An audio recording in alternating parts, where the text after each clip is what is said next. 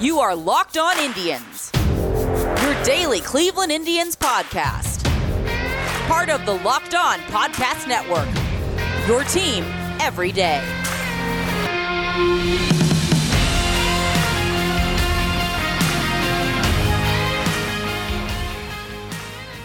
Hello, everyone, and welcome to Locked On Indians. I want to thank you for making Locked On Indians your first listen every morning, free and available on all podcasting apps.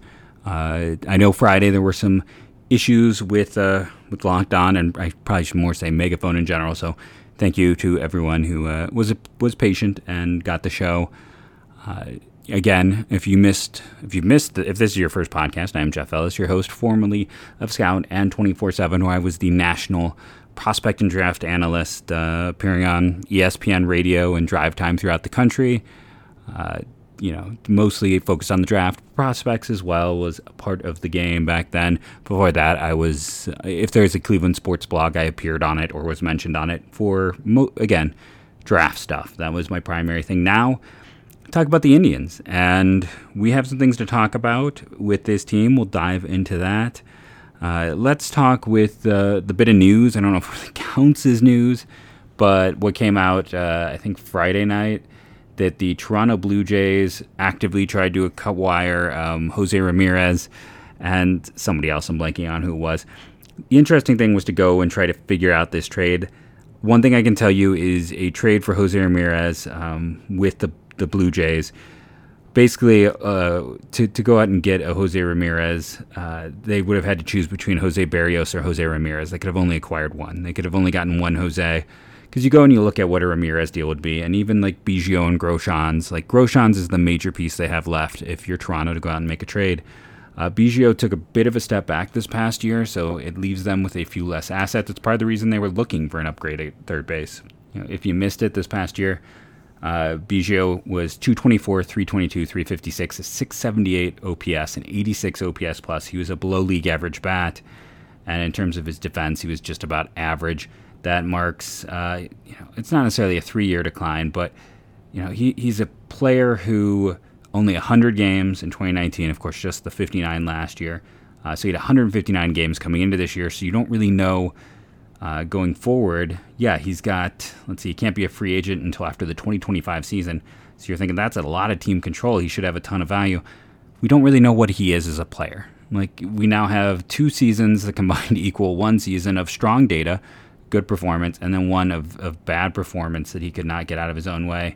It was Jose Ramirez, or Jose Ramirez, I say. It was Robbie Grossman was the other player that uh, that the Blue Jays tried to get. So my thought is they probably tried to get Jose Ramirez when they traded for Jose Berrios. they were looking for a bat and thought Grossman might be the someone they could still acquire. So that's that's how I would look at it.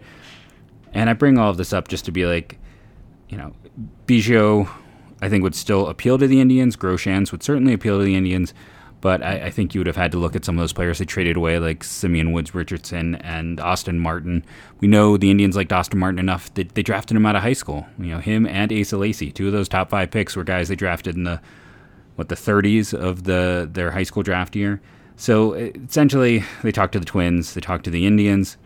When they decided to go with Berrios, that meant there was no way at Ramirez, and they, the, Jose Ramirez probably wasn't really on the block anyways. But the Blue Jays are kind of in a hard situation in general. I won't. This isn't locked on Blue Jays. I won't dive into all of it. They did not make the postseason. Uh, some of their they've promoted or traded a lot to the point that they're a little picked over. Like I said, you still got Groshans left up there, who's a very interesting player. They just drafted Gunnar Hoglund, who I liked. But, uh, you know, the catching situation, they've got all those names. Uh, I guess Gabriel Moreno probably has a ton of trade value. Alejandro Kirk, one of those guys. And Martinez, uh, the shortstop. So, I mean, there's still some upper tier guys, but they just, it's not where it once was. So when this rumor came up, I mean, it's the most recent bit of like Indian stuff on MLB trade rumors. It, it's you know it's interesting, but it doesn't mean anything really in terms of the Indians because it doesn't say that there was trade talks. It just says that the Blue Jays acquired inquired about him, which makes sense. Who wouldn't want to add him to their team?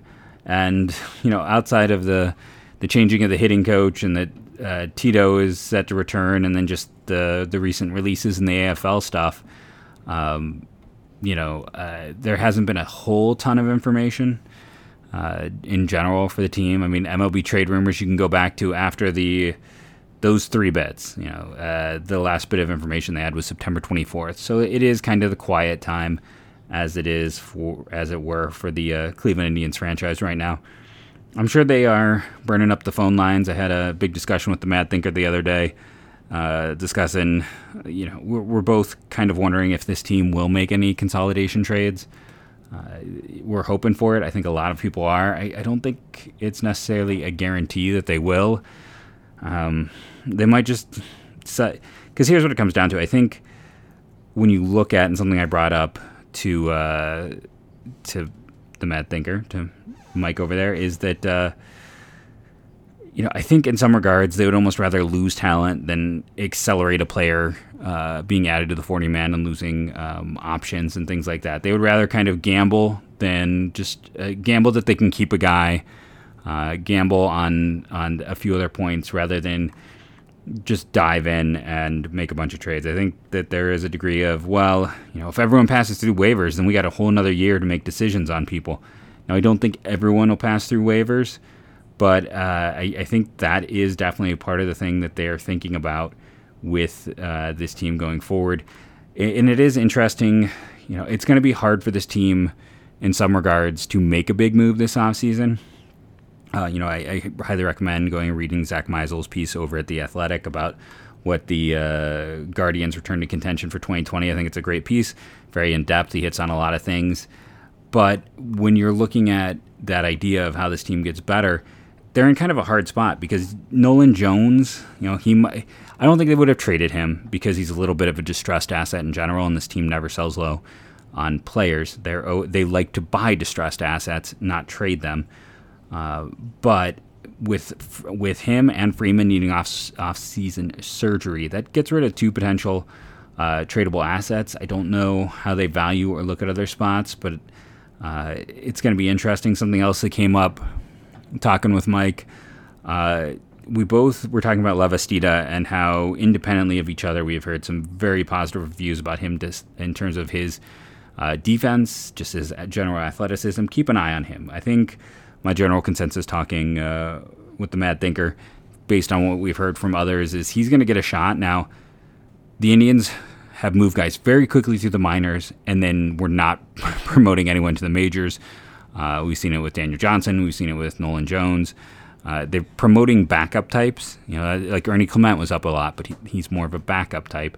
So I don't know. Like, there's a chance that you know, they're going to add Valera, Freeman, Lavastida, all these guys to the 40 man. Like, those are sure bets but we may not see any of them next year.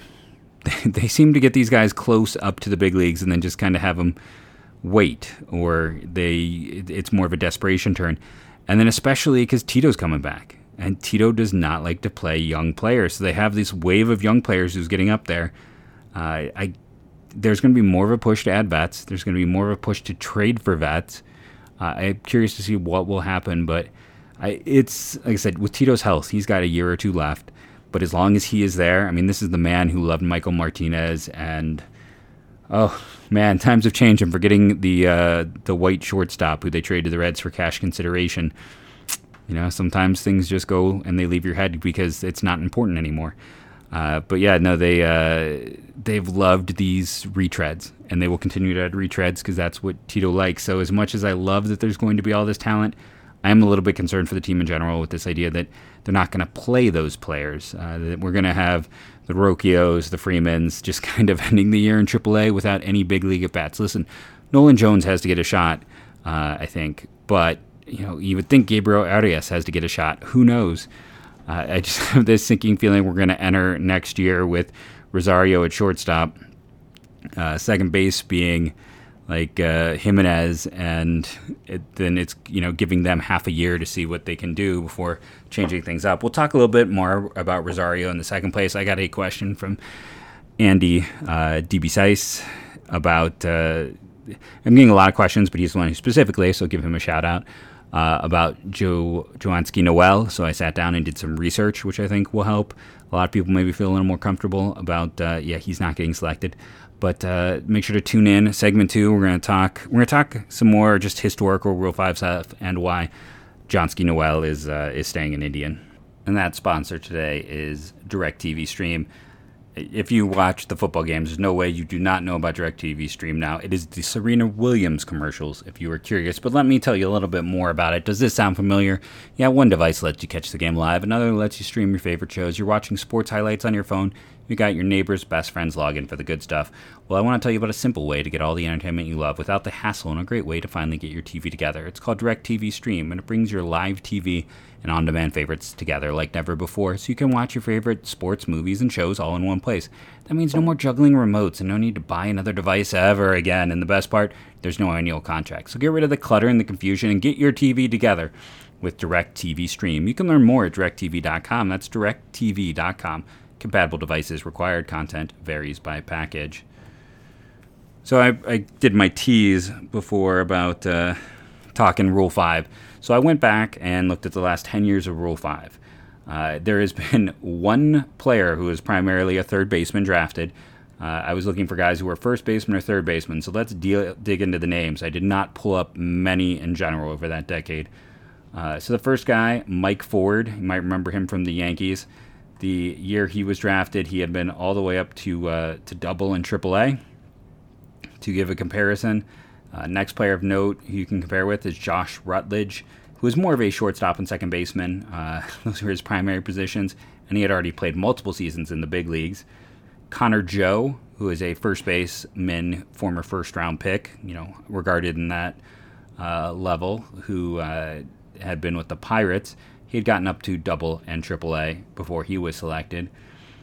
See, the best comparison, guys, I will say, of how about Ji-Man Choi, who's now over with the uh, the Tampa Bay Rays. He had spent three straight years in AAA before he was taken in the Rule 5 draft in 2015. Are you familiar with Mark Canha? You should be. He's going to be, I think, one of the hotter free agents. Uh, he had been up to double in AAA, and his final year in AAA before he was selected uh, in New Orleans, he had a 303, 384, 505. He was quite excellent. 20 home runs, 57 walks. Uh, scouting point was never high on him, but he just kept performing. Uh, and again, that was in AAA. So you have Chris McGuiness, who you might remember. The year the Indians lost both Hector Rondon and Anthony Santander in the same draft, uh, they left space for. No, that's wrong. Uh, McGuiness was the year they lost TJ McFarland, uh, who is still bouncing around uh, baseball as a lefty. They lost TJ McFarland, former second round pick, actually one of their more effective second round picks. If you were to do like their best second round picks in terms of WAR of the last twenty last twenty years, I guarantee you TJ McFarland's top five. Uh, that being said, they took Chris McGuiness that year from Texas. He's a little more similar because the year before they drafted him, he had only been up to Double A uh, that past year. He had performed, he had walked a lot, and he had uh, 23 home runs. Uh, with he was 24 years old and had been up to Double A. So he's a little bit similar. There's also Nate Freiman, who won that same draft, another first baseman. Uh, he had been up to Double and Triple A as well, and performed well, and was in his mid 20s. And then, okay, so the, the last two guys we really have to discuss is Michael Almanzar, who uh, was the only player who's listed as a primary third baseman drafted in the last decade in the Rule 5 draft.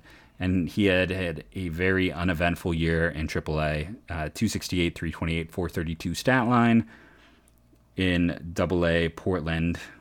And then the next closest player you really have is Michael Martinez, because the year before Michael Martinez was selected, uh, he had in 20. No, I, I'm wrong about that actually in 2010 he had actually paid. I, I was looking at the wrong year at first because he was taken the 2010 draft. So never mind. Uh, Michael Martinez played all over. He didn't actually play any third or first that year. So Michael Martinez is actually a bad comp. So we're going to skip through that. I was looking at the previous year data. So long story short, that is 10 years of drafts. That is uh, over 100 players, one third baseman. Uh, every single player who is a first and or third baseman had played at least one season at Double A, if not multiple seasons in the upper minors. Noel isn't getting taken. There's just, you know, yes, Anthony Santander had not played, but he was an outfielder. It's easier to hide an outfielder. It's easier to shuffle that guy in, and it's easier when they're hurt. Uh, that's why, you know, I do wonder Cantillo if they're going to try to slide him through, even though he's hurt. Uh, the fact they didn't send him to Arizona Fall League, even though he very likely needs those reps, is interesting to me. That they decided to send him out there, not send him out there. They didn't want him to get those extra views uh, because they're going to try to slide him through. Whereas someone like Jose Tena, part of me wonders with all of the infield depth, if they feel like they can't protect him, but it's a great way to showcase his value and maybe get additional trade value out of him. That is also very possible. So, yeah, uh, long story short, I know people are nervous about Noel. You really don't need to be. Uh, it would be a massive, massive shift. It would be a change that's kind of really unlike anything we've seen in you know 10 plus years of the draft. The, the data says that uh, you know it's you, nothing's a zero percent possibility, but it's you know like an under five percent possibility that someone would snag Noel. So like I said, I mean even in general, third baseman there's been one. Uh, first basemen are more likely. Second baseman infielders are much more likely. Outfielders are much more likely. Catchers are even slightly more likely. Third basemen just do not get selected. I don't know if it's often not a position of need, and maybe that's why, or if it's because uh, a lot of teams protect a third base. I, you know, I don't have a good reason. But uh, and, let's be honest, most people don't think Noel is going to end up at third long term. Anyways, that's why I also profiled the first baseman. But uh, you're looking at a guy who split time, didn't even split time. What 80% of his season was in low A. Uh, going through, there was not one player who spent you know their entire season in just high A before they were selected, uh, let alone one who spent the majority in low A. So data says don't be nervous. Of course, now they've said that he'll get selected, but uh, yeah, I don't even have it like because this isn't again that year Santander had, and what I was talking to with people in the organization, I thought he was one of the top ten prospects on the team. That's why I wanted to protect him. I thought he was a top ten prospect in the Indian system that year relatively easily. Uh, the system's a lot better now, but Noel is like 16th, 17th. He's pretty far down the list for me. I know other people want to jump up because the you know scouting scouting the stat line. I really caution it in this example, but he's not a top 10 prospect. He's not that guy. It's a system that has depth, and he is playing a position that rarely gets selected, and he's playing at a level that is even more rarely selected. So you combine the two. Don't trust about John Joanski Noel. And I kept saying Johnsky. It's John Kesey, isn't it? Ugh. Well, either way, my pronunciation's terrible, so everyone should be used to that by now. Uh, I'm going to take a quick commercial break right now. We're going to come back and do some historical talk about the Cleveland Indians. And that sponsor is a favorite. It is Built Bar. And let me tell you, if I didn't have a few boxes of it right now, I'd be using that promo code locked on to put a new order in. Churro Puffs are there, strawberry puffs are there, and apple almond crisp, or as it should be read, yeah, apple almond crisp. Uh, are all available as special favors right now. And there's still cherry lime, which I have not had a chance to try. Personally, if I was doing it, I like the puffs. I would be going for churro for sure. I thought those were delicious when they sent us the order. I'd probably try a strawberry. I'd, I'd be doing a, a three box eh, three box order. I don't know. I'd have to decide between cherry and apple. It's, it's a hard choice, but again, I highly recommend the puffs. The churro puffs are great, and the churro puffs have been around for a time. So if you want to get out there and try them, you want to do that right now using the promo code locked15. That's what I use. And the more you order, you build up those built bucks. I get five bucks off every order, plus uh, the additional, you know, from the Built Bucks plus the 15% off. So you put in your 15% off code at high value, and then you enter your coupon code. Remember to do the order correctly because you want to get 15% on high value stuff. That is BuiltBar.com. It tastes great. It is great for you. You're going to love your first order. I guarantee it. And I want to thank you again for making Locked On Indians your first listen of the day.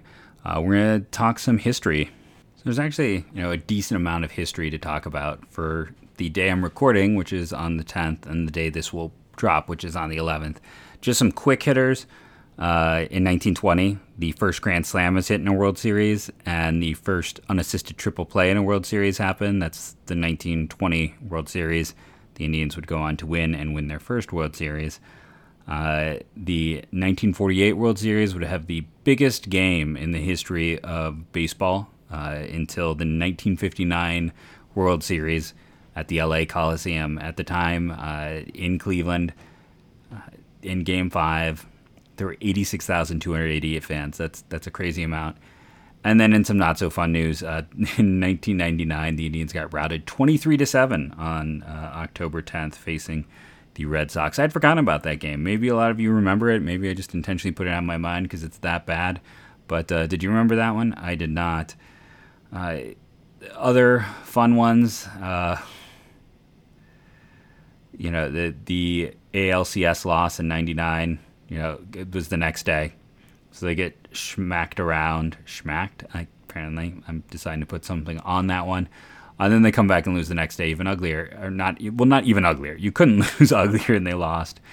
Uh, but in the positive side of things, uh, the Indians beat the Braves in 1948 to capture the World Series on this day. So the Red Sox series went bad against the Boston Red Sox in 99, but in 48, which 48 plus 48 is uh, 96, so it's not quite 99, but it's close. It's almost half as much.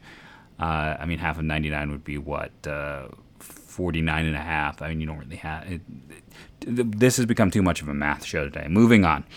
Uh, positive winning World Series against Boston, negative getting hammered by the Red Sox as we watch those 90, 90s Indians kind of end. Uh, you know, that was wasn't that the last postseason? I believe 2000 did not go well for the Cleveland Indians in my mind. I'd have to go dig up. But the interesting thing, probably the thing that stood out the most, in 1947, the Yankees trade Joe Gordon, who'd go to the Hall of Fame, who had played in 1,000 games for the Yankees and had exactly 1,000 hits, to the Indians for Allie Reynolds. Allie Reynolds is a fascinating character. Uh, in general, he, you know, you look at this trade, we can do just a very basic who wins this one. I mean, Gordon helps the Indians win the World Series. I don't know if you really can sit back and be like, okay, A, B, or C won this deal. But the, let's see, Reynolds would pitch for the Yankees in his age 30 year. Gordon would uh, be 32 coming to Cleveland, and he would make the All Star team the next three years uh, in 1947, 48, 49, 50. So they get four years, while the Yankees get eight years of Reynolds, and he's an All Star for almost every single one of those years. So, uh, you know, like I said, okay, should we do it? Should we just do the war valuation? Well, this is weird. Uh, the war, the war mechanics are broken for Allie Reynolds because I have a hard time believing that this is a player who had a negative WAR for his career. Because he has a 25.4, but then when I look at his WAR valuations in here, okay, there we go. Uh, so when he came over to the Yankees, you got him at 2.4, 1.7, 3.2, 3.7, 4.7, and 1.0. I'm sure that's what everyone wants is me just to read numbers at them. Uh, you know, slightly more value for Reynolds. So Reynolds, I just want to take a moment and talk about. He pitched for the Indians starting in 1942 uh, through 46, age 25, 26, 27, 28, and 29. He played at Oklahoma A&M, which I didn't know existed. He was not a baseball player at the time. Uh, when he got there, he was a football player, and he was drafted as a football player, an amazing athlete who was not allowed to play baseball because baseball played on Sundays, and his father was a preacher. His mother was Creek. Uh, so apparently, doing the reading up on him, he was called Big Chief, but every player who had Native American heritage was called Chief at the time.